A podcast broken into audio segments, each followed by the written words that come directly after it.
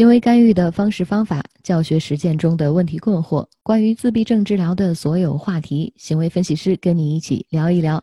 Hello，大家好，这里是 ABA for Life 第三十三期节目，我是思慧。大家好，我是凯蒂。嘿，凯蒂，这次我们呃等了一个星期就跟大家又见面了啊，没有等三个星期。对，我们要保持住这种节奏。那也希望大家如果有想听到的话题，可以在我们的下方留言，或者在我们 MyStar 资源群里跟我们互动留言。我跟思慧最近有一点点呃，在想题目的时候出现了难题哈，会花很长时间去决定我们下一期要讲什么。是的，要帮帮我们。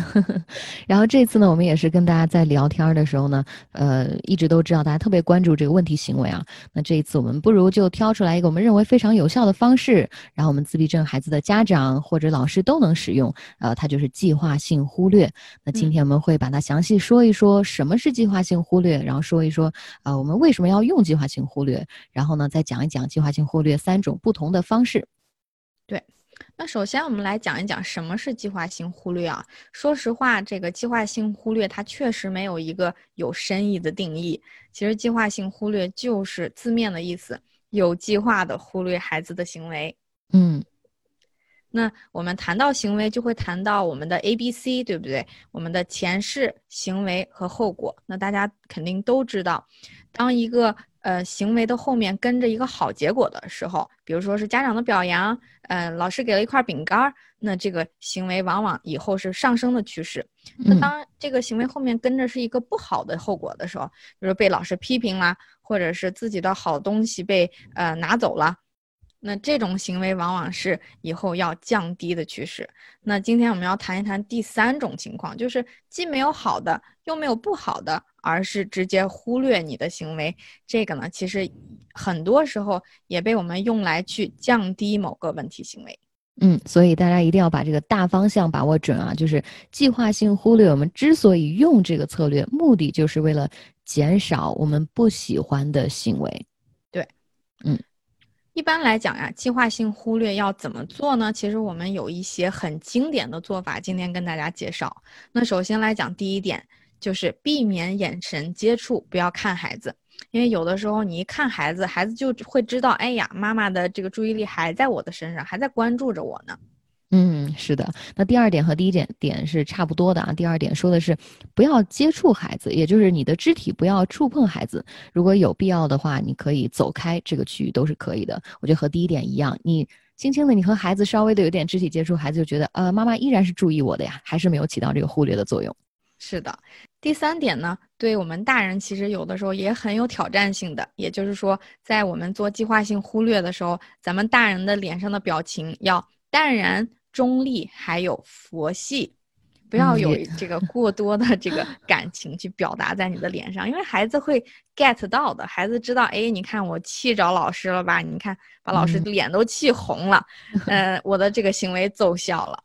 哎呀，这个还真的很难。有的时候我有的时候很生气嘛，就是嗯，当下可能会面部表情比较狰狞一点。嗯，所以我觉得这是我一直要修炼的一件事儿啊，要中立一点，佛系一点啊，对，大家一起都要修修炼这个。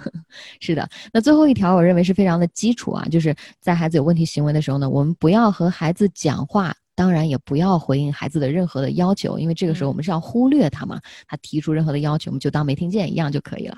对，总而言之呢，大家在做计划性忽略的时候，我们要让这个孩子感觉到你的计划性忽略是比较明显的，而不是哎妈妈在打电话或者妈妈在干别的，是不是他没听到我？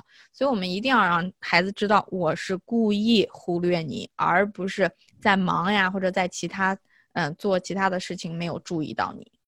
嗯，是的，好，好，那我们刚刚说了计划性忽略的一些概念，呃，和一些做法。那接下来我们要分析一下，哎，我们我们为什么要计划性忽略？为什么要这么做？当孩子有问题的问题行为的时候啊，那首先第一点就是，有的时候呢，孩子之所以出现问题行为，他的目的就是为了获取老师、家长或者同伴的注意力，他就想让你期待着你有这个反应。所以，如果这个时候你刚刚好表现出了这个反应。那我觉得会正中下怀，让孩子觉得哎真有意思，我下次还要继续做这个问题行为。这是为什么不这么做啊？对我刚刚也想到了这个词儿“正中下怀 ”，这词儿太好了。嗯，是的。好，那除了呃，这个原因呢，有的时候孩子的问题行为如果不是呃寻求注意力的这个功能呢，啊，我们还是要忽略。为什么呢？因为我们不想让呃。其他呃，这个有功能、其他功能的这个问题行为呢，在更多的一不小心，哎，获取了这个注意力的功能。也就是本来我可能是为了逃避老师的一个任务，本来我是为了获取这个小汽车，我可能很很伤心、很生气，为什么我就不能得到这小汽车？我想得到这个小汽车，结果我们老师和孩子在相互拉锯战的时候说不行，不能到。然后在这个过程当中，很难免的就会给到孩子一些注意力，消极的注意力。那我们的孩子可能会觉得，哎，整个这所有的老师的行为在一起，我觉得还挺好玩的。就是他本来不是因为注意力，后来因为我们给出来这些反应啊，反而可能会去激化孩子的这些问题行为，或者是让他获得了注意力的功能。嗯，对。所以第二点呢，告诉我们就是不一定，嗯，是。寻求关注的这种功能才用计划性忽略，其实有的时候我们其他的功能也照样可以用计划性忽略，或者是用计划性忽略三种中的一种。那下面呢，我们要进入今天的重点，就是今天我们把计划性忽略给大家分成了三种类型，分别第一种是呃忽略行为也忽略孩子，第二种呢是忽略孩子但不忽略行为。第三种呢是忽略行为但不忽略孩子。今天咱们可能只能讲到第一种，然后下次跟大家带来后面两种的计划性忽略。嗯，听起来稍微有一点点绕啊，忽略不忽略？好，我们今呃，我们详细的讲一讲第一种啊，忽略行为也忽略孩子。那这就是比较经典的，对吧？比较教科书式的，是大家都非常熟悉的，也都是用的非常多的方式啊。就是呃，我们孩子在有问题行为的时候，比如说是一个。躺地发脾气，呃，我们暂且不分析你是因为要逃避一个问题，或者是想获得一些注意力，或者怎么样。我们暂且就说孩子现在发脾气了，然后呢，我们短暂的这个引导没有用啊，这个问题就激化了。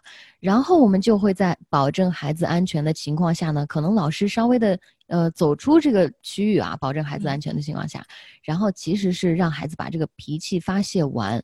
当然，我们要保证啊，孩子这个时候手里不能有任何的强化物啊，因为我们不能说，哎，我忽略你了，结果一回来你在那儿玩着这个 一些小玩具，我们肯定不希望这样的事情发生。嗯，所以单纯的啊，走出这个区域，让孩子呃平静下来之后，我们。抓紧回来，强化孩子安静下来的这个行为，然后我们该干啥干啥，该继续学习继续学习，该给孩子呃他想要的这个东西呢，我们就可以提示孩子，现在呃呃现在小手有放好，嘴巴有安静，那你刚才想要什么来着？我再问你一遍，再给你。所以我们是当下有问题的时候走开，然后孩子平静下来回来，然后呢，咱该干啥干啥。是的，那我们在用第一种忽略行为也忽略孩子这种完全忽略的方式呢，一定有一个前提的，就是孩子发的这个脾气呀，孩子的这个问题行为呀是不危险的，是忽略之后呢不会对自己或者是他人造成任何的危险性的，可能就是发发小脾气，躺地呀、打滚呀，或者有点大喊大叫呀这种，嗯无。呃，不能说无伤大雅，但是不会伤害到呃自己呀或者他人的安全的这样子的行为，我们可以用第一种忽略行为也忽略孩子的计划性忽略。是的，呃，我记得之前我们诊所有一个呃专门的一个屋子啊，这个屋子里面就是，呃呃，就是也没有什么家具，里面也没有什么柜子，就是一个呃垫子，然后旁边有一个座儿，呃，就是一个软软座，然后呢，我们就把它叫做 cool down room，就是呃如果孩子有脾气的时候，我们可能会采取一个隔离的方式，或者是因为有的时候你没有办法在一个敞开的教室里去。就是忽略孩子的行为，因为还有别的所有的孩子在那儿，所以我们可能会把孩子呃拉到这个冷静的屋里面去，稍微平静一下。老师先走开一下，然后等孩子安静下来，我们再回来问你。哎，呃，我们可以现在很好啊，小手又放好，我们走吧，去玩什么的。所以可能是有一点点隔离的感觉。是的，而且这种忽略行为也忽略孩子，对我个人来说，我在教孩子接受拒绝的时候经常常用。就是说我真的不可以给你这个机会，因为呃，我们已经说了，对你说了不行了，那没办法，我们确实不可以把这个东西给你。那如果这个孩子出现的问题行为不是一些危险的，就是一些小打小闹，呃，小哭，那这个时候我们是可以用这种呃忽略行为也忽略孩子的这种做法的。嗯，是的。那今天我们跟大家讲了第一种，那由于时间的关系呢，我们就先讲到这儿。下次我们接着聊第二种和第三种计划。计划性忽略的方法。嗯，好的，那我们下期再见，拜拜。